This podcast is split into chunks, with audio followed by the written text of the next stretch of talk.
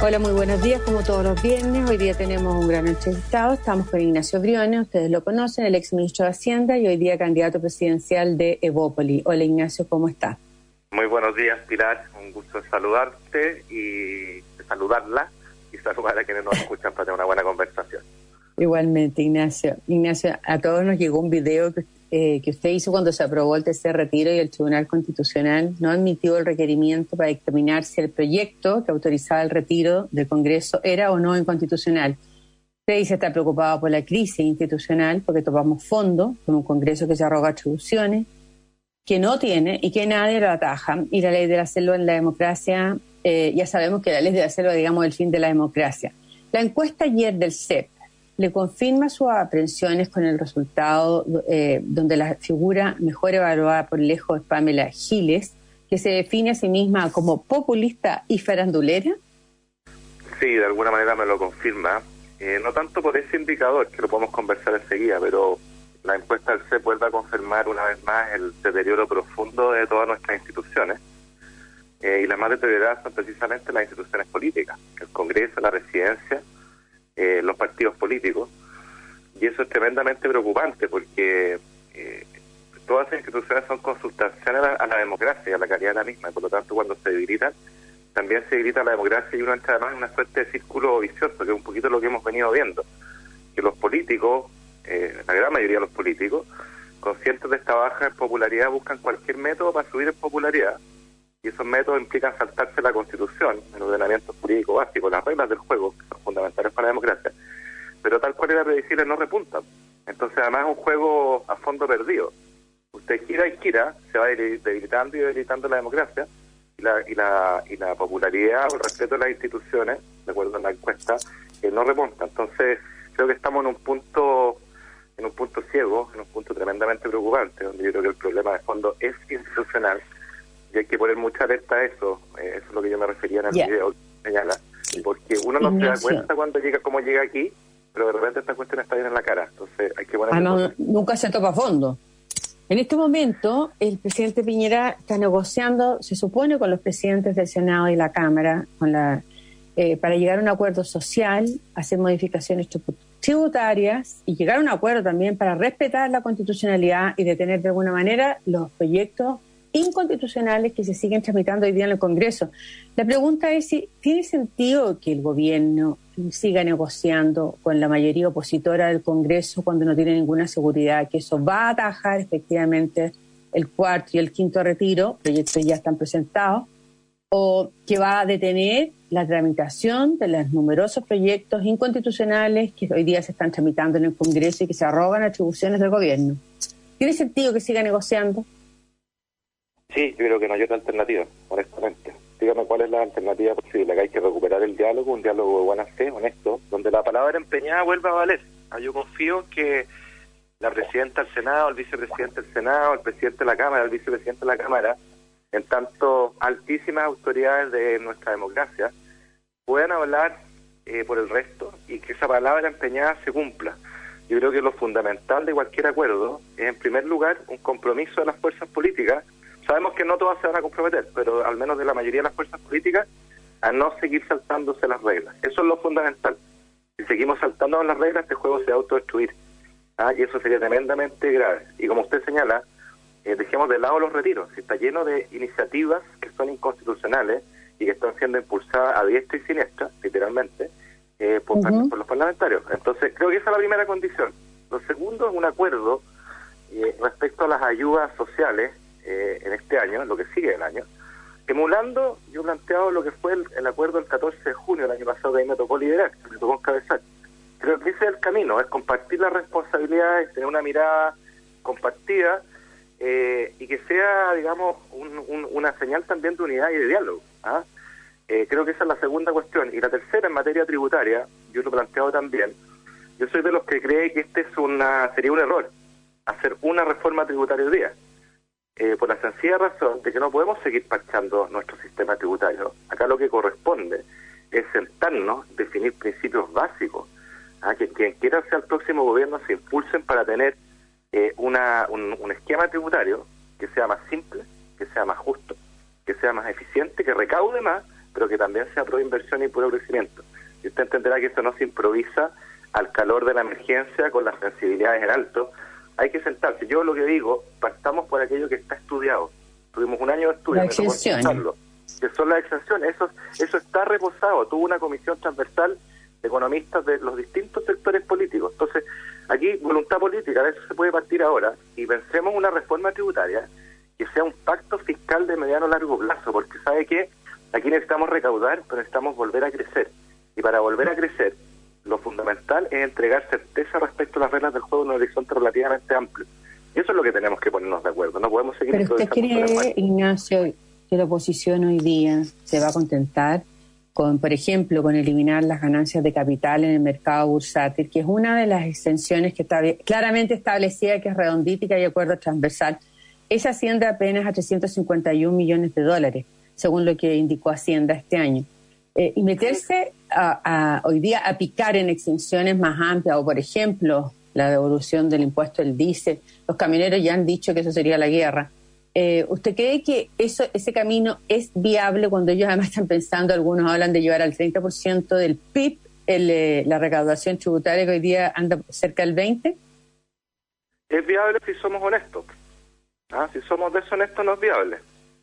Ser honesto significa reconocer que acá hay grupos de, presión en distintos sectores que cruzan a todo el espectro político. Ah, pero si es así, digámoslo tal cual. ¿Sabe qué? Yo no quiero avanzar en, en, en, extensiones tributarias, eliminar la renta presunta, porque en realidad soy representante de la, entre comillas, pequeña minería, como muchas veces se dice, o porque soy representante de los transportistas. Digámoslo con todas sus letras. Ah, pero acá nadie puede pretender que la cosa cambie, que podamos recaudar más, sin hacer cambios, porque si no nos quedamos con las alternativas populistas y para el eslogan, como el impuesto a los super ricos, ¿no es cierto? Que nuevamente algo muy efectista, que para algunos les trae votos, pero que sabemos que no recauda y que en el mejor de los casos va a alcanzar para financiar un mes de IFE. Eso me parece que es una, es una pérdida de tiempo, porque no discutimos ingresos de verdad. Las exenciones, nosotros hemos planteado 10 exenciones, recauda 3.300 millones hoy y para siempre, eso nos da un aire, y mientras tanto tengamos un compromiso de todas las fuerzas políticas de tener un pacto fiscal de mediano a largo plazo, porque lo que no puede seguir pasando, final es que sigamos parchando, sigamos parchando un sistema tributario en el momento que necesitamos dar señales para recaudar más, pero también para crecer más. Y usted bien lo sabe, los empresarios de todos los tamaños, de todos los sectores, lo que más les importa es la estabilidad de las reglas del juego. ¿Cómo no vamos a ser capaces de combinar ambas cosas? Dar un marco creíble, predecible en el tiempo, con un marco tributario que recaude más. Creo que eso es posible y ese es el debate. ¿Usted ve una preocupación en la mayoría opositora que domina el Congreso por el futuro, por reactivar la economía y, eh, por reactivar los empleos y volver a crear riqueza? O, más bien hay una inmediatez hoy día? Lo que uno ve es que quieren recursos hoy eh, y todo lo, todo lo que, que pueda dar el Estado que lo dé y todos los impuestos que se puedan bajar, porque ahora están hasta con el IVA, están proponiendo bajarlo. Claro, pero ¿sabe qué? La verdad es que ese problema no lo he visto solo en la oposición, lo he visto también en el oficialismo. Eso, eso es lo preocupante. O sea, esto es transversal. Eh, de alguna manera, esta inmediatez es indistinguible entre izquierda y derecha. ¿Por qué? Porque están todos con la misma calculadora en la mano. Pero yo creo que ponga, hagamos la pausa. Usted partió preguntándome por este acuerdo, eventual acuerdo entre el gobierno y el que renuncia a, a, sus facultades de gobierno el Congreso a cambio, en el fondo, de paz y de que este país pueda avanzar. necesitamos, poner la pelota al piso y volver a dialogar. Por lo tanto, todo lo que sea diálogo es bienvenido. Pero si uno está en esa, y es un diálogo realmente de buena fe, uno tiene que decir, ¿sabe qué? No se saltó más las reglas del juego. Es decir, renunciemos a esta inmediatez y empecemos a pensar un poquito, yo digo un poquito nomás, con una cierta mirada del futuro. No, no le voy a pedir que, que hagamos una mirada del futuro a 10 años, a 20 años, ni siquiera a 4 años.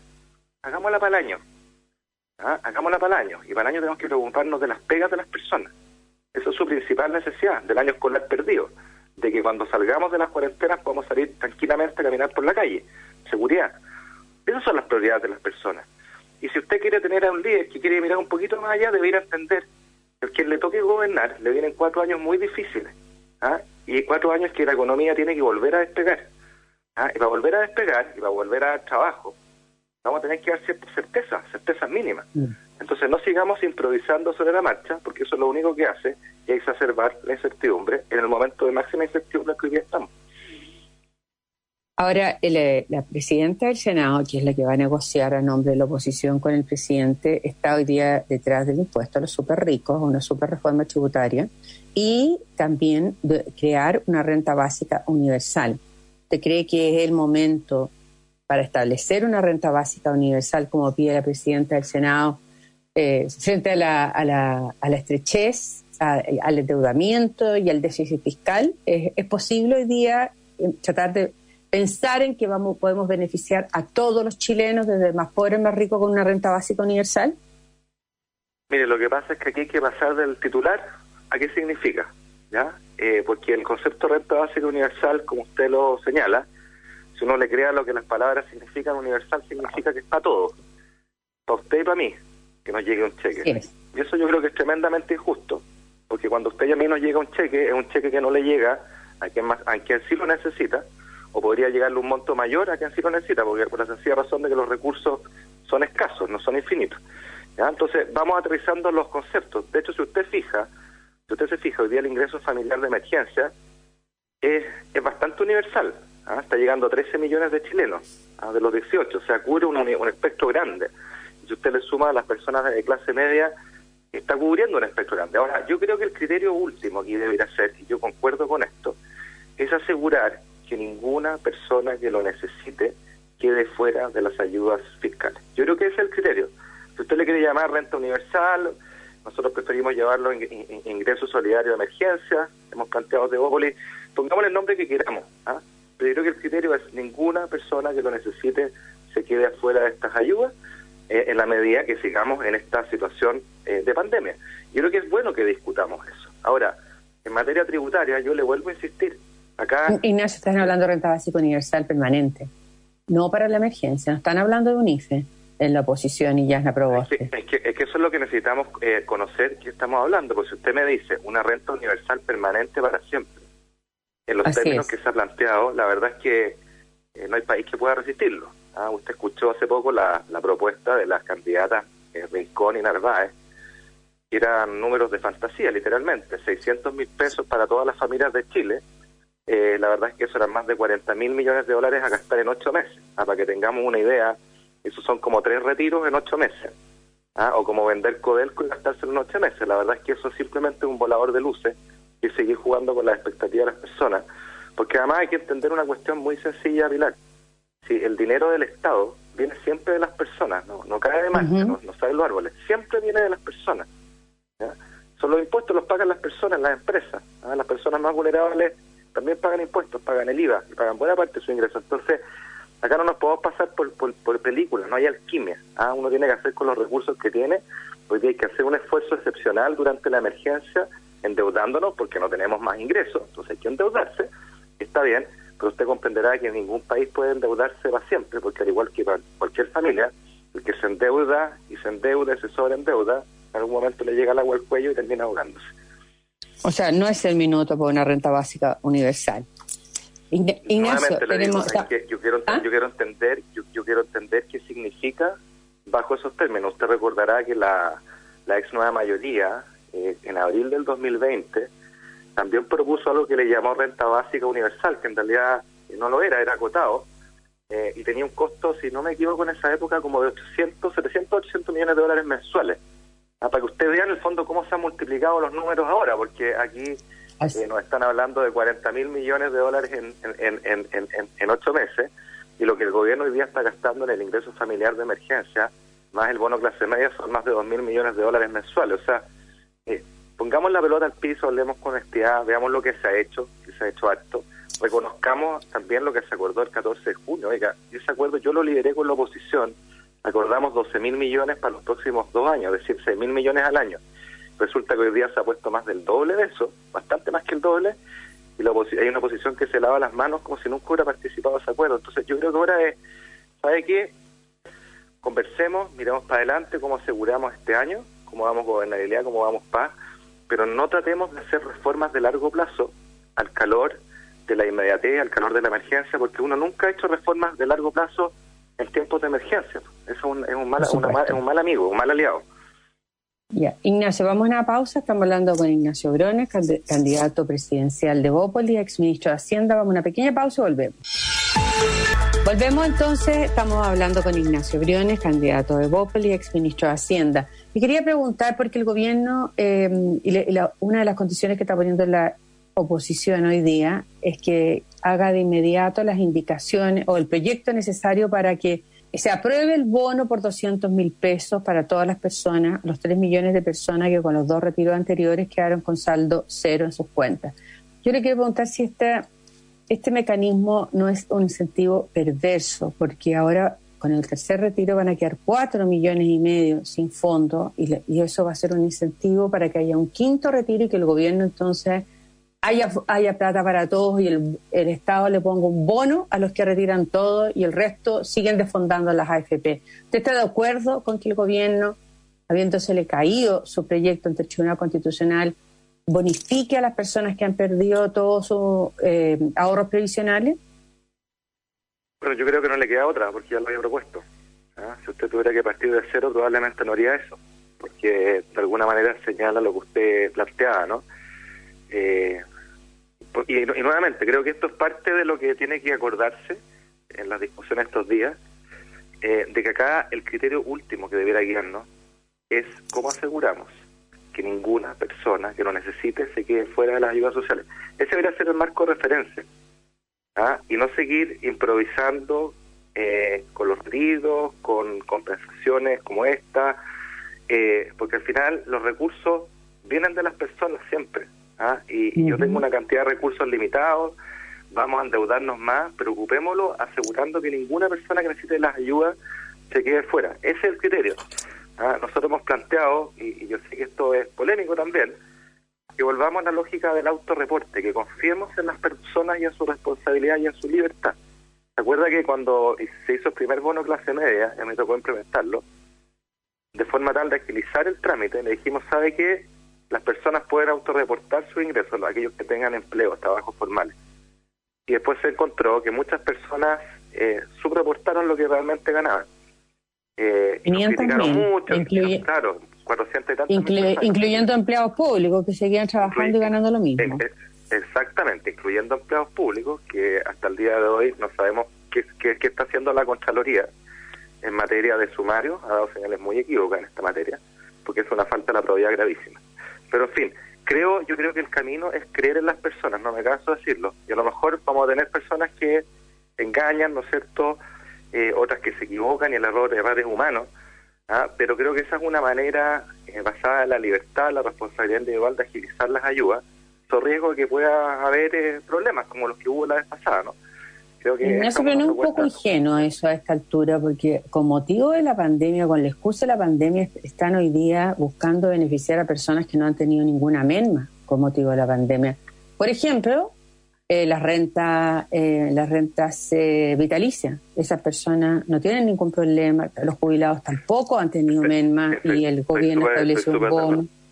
Sí, estoy muy de acuerdo con usted. Por eso que el, el autorreporte la declaración jurada es una invitación a la responsabilidad individual, donde las personas digan, mire, yo me cayó mi ingreso ¿ah? o tengo un problema familiar asociado a la pandemia y requiero la plata. Yo no esperaría que la responsabilidad hace que ni usted ni yo, que no nos ha caído el ingreso, en realidad a mí sí, pero no, no, no tengo una carencia, tenga que pedir ese bono.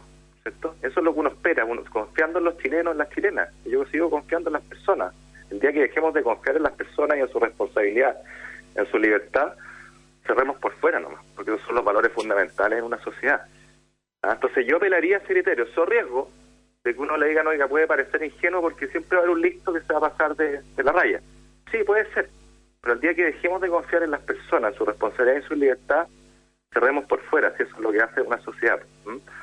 Eh, pero, vuelvo al criterio pilar, el, criterio que nos debiera guiar es no seguir con los retiros, que mire, es tan evidente que esto es para un beneficio personal, un beneficio político. ¿sí? Esto es una, un cohecho moderno con recursos de las personas. La prueba más gráfica es que no estando ni aún pagado el tercer retiro, eh, ya se ha anunciado el cuarto, el quinto y el sexto, y todos los que vendrán. Obedece a otro criterio, y más encima lo anuncia la pareja de la diputada, que es candidato a gobernador. O sea, ¿qué más claro que es para beneficio de los políticos y no de las personas? Entonces hay que dejar eso atrás.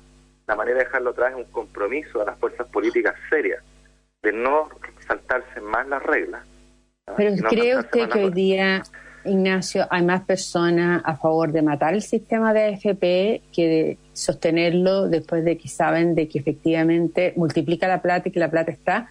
Porque Giles ha dicho que la AFP está muerta desde el primer retiro y con complicidad del presidente, cuando el gobierno y usted como ministro de Hacienda no concurrió al Tribunal Constitucional y lo promulgó en menos de 24 horas sin llevarlo al Tribunal Constitucional.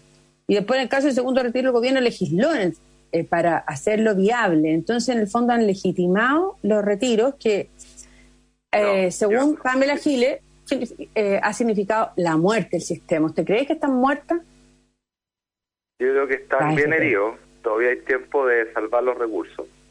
Pero que hay que distinguir dos cosas. Hay que aquellas personas que creen en este, ven en este vehículo una forma de aliviar las necesidades de las personas y claro, la alivia. Si, si la gente tiene carencia, tener plata en mano siempre bienvenido, pero hipotecando eh, las personas futuras. Y hay otros que de frentón quieren aniquilar el sistema. Y eso lo planteamos el día uno. Ahora, yo le corrijo una cosa, ¿ah? porque eh, yo le puedo hablar eh, por mi gestión. Ustedes puedo ver, y todos los chicos puedan ver que desde el día uno yo fui un acérrimo detractor de esta medida, precisamente por las dos razones. Porque vamos a esfondar nuestro sistema de pensiones, y yo lo advertí el primer retiro. Dije, después del primero viene el segundo, el tercero, y así vamos a seguir, y así se ha dado, así se ha ido dando. Y lo segundo, porque saltarse las reglas constitucionales es la receta perfecta para llegar a una crisis institucional como la que hoy día estamos enfrentando. Entonces, yo no me equivoqué, ¿ah? y lo que sí hice ¿ah? fue eh, liderar en el gobierno la idea al Tribunal Constitucional que generó un fallo. Un fallo que dijo, esto es inconstitucional, y con ese fallo a la vista, los diputados de todos los colores y los senadores de todos los colores lo pasaron por arriba, ese fallo y esa constitución que juraron respetar. Lo que refleja no el problema institucional de fondo que tenemos. Y respecto a la primera idea del Tribunal Constitucional Pilar, mire, seamos súper concretos. En, la primera, en el primer retiro no había un argumento.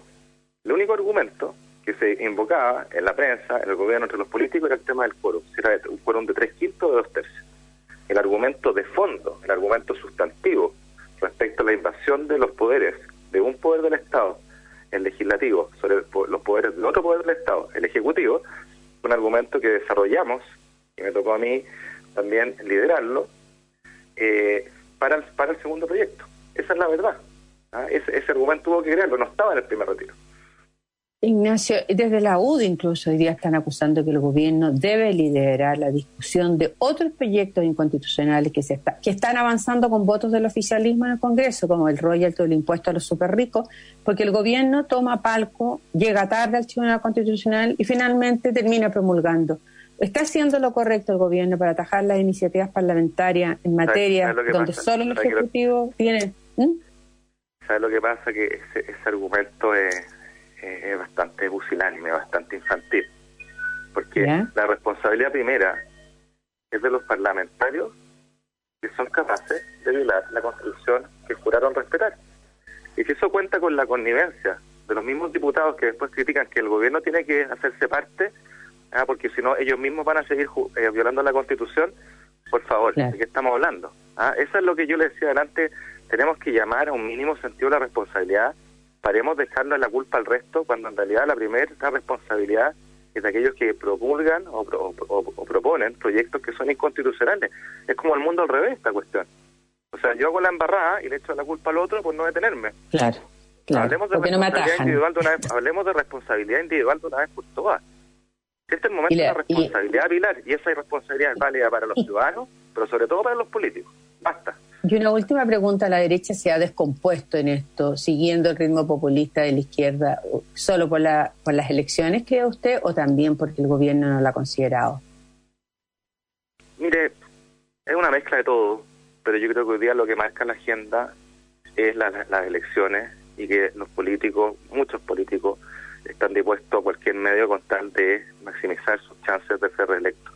Ese es el problema y eso es lo que caracteriza que esto sea across the board, o sea, desde izquierda a derecha. A todos renunciando a sus convicciones. Dígame en este caso a la izquierda no renuncia a sus convicciones, el decir, ¿sabe qué?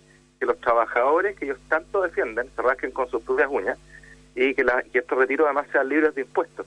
Es el mundo al revés, Pilar. Y eso solo refleja que esto no es por, no es por convicción, ¿ah? es una renuncia a las convicciones pensando simplemente en la elección, calculadora en mano. Y ese es el problema, porque no todo puede valer en la vida. Eh, sobre todo romper las reglas, porque cuando uno las rompe, insisto, uno no sabe cuándo empieza, eh, uno sabe cómo empieza, pero puede terminar tremenda, tremendamente mal. Perfecto. Ignacio Briones, candidato presidencial de Bópolis y exministro de Hacienda, muchas gracias. Muchas gracias, por la entrevista. Buenos días. Y, Chao. Y que tenga un buen día y un buen fin de semana. Y ustedes también. Y sigamos cuidándonos para que eh, la pesadilla de esta pandemia no siga siendo una excusa para que este país siga deteriorándose. Muy buenos días.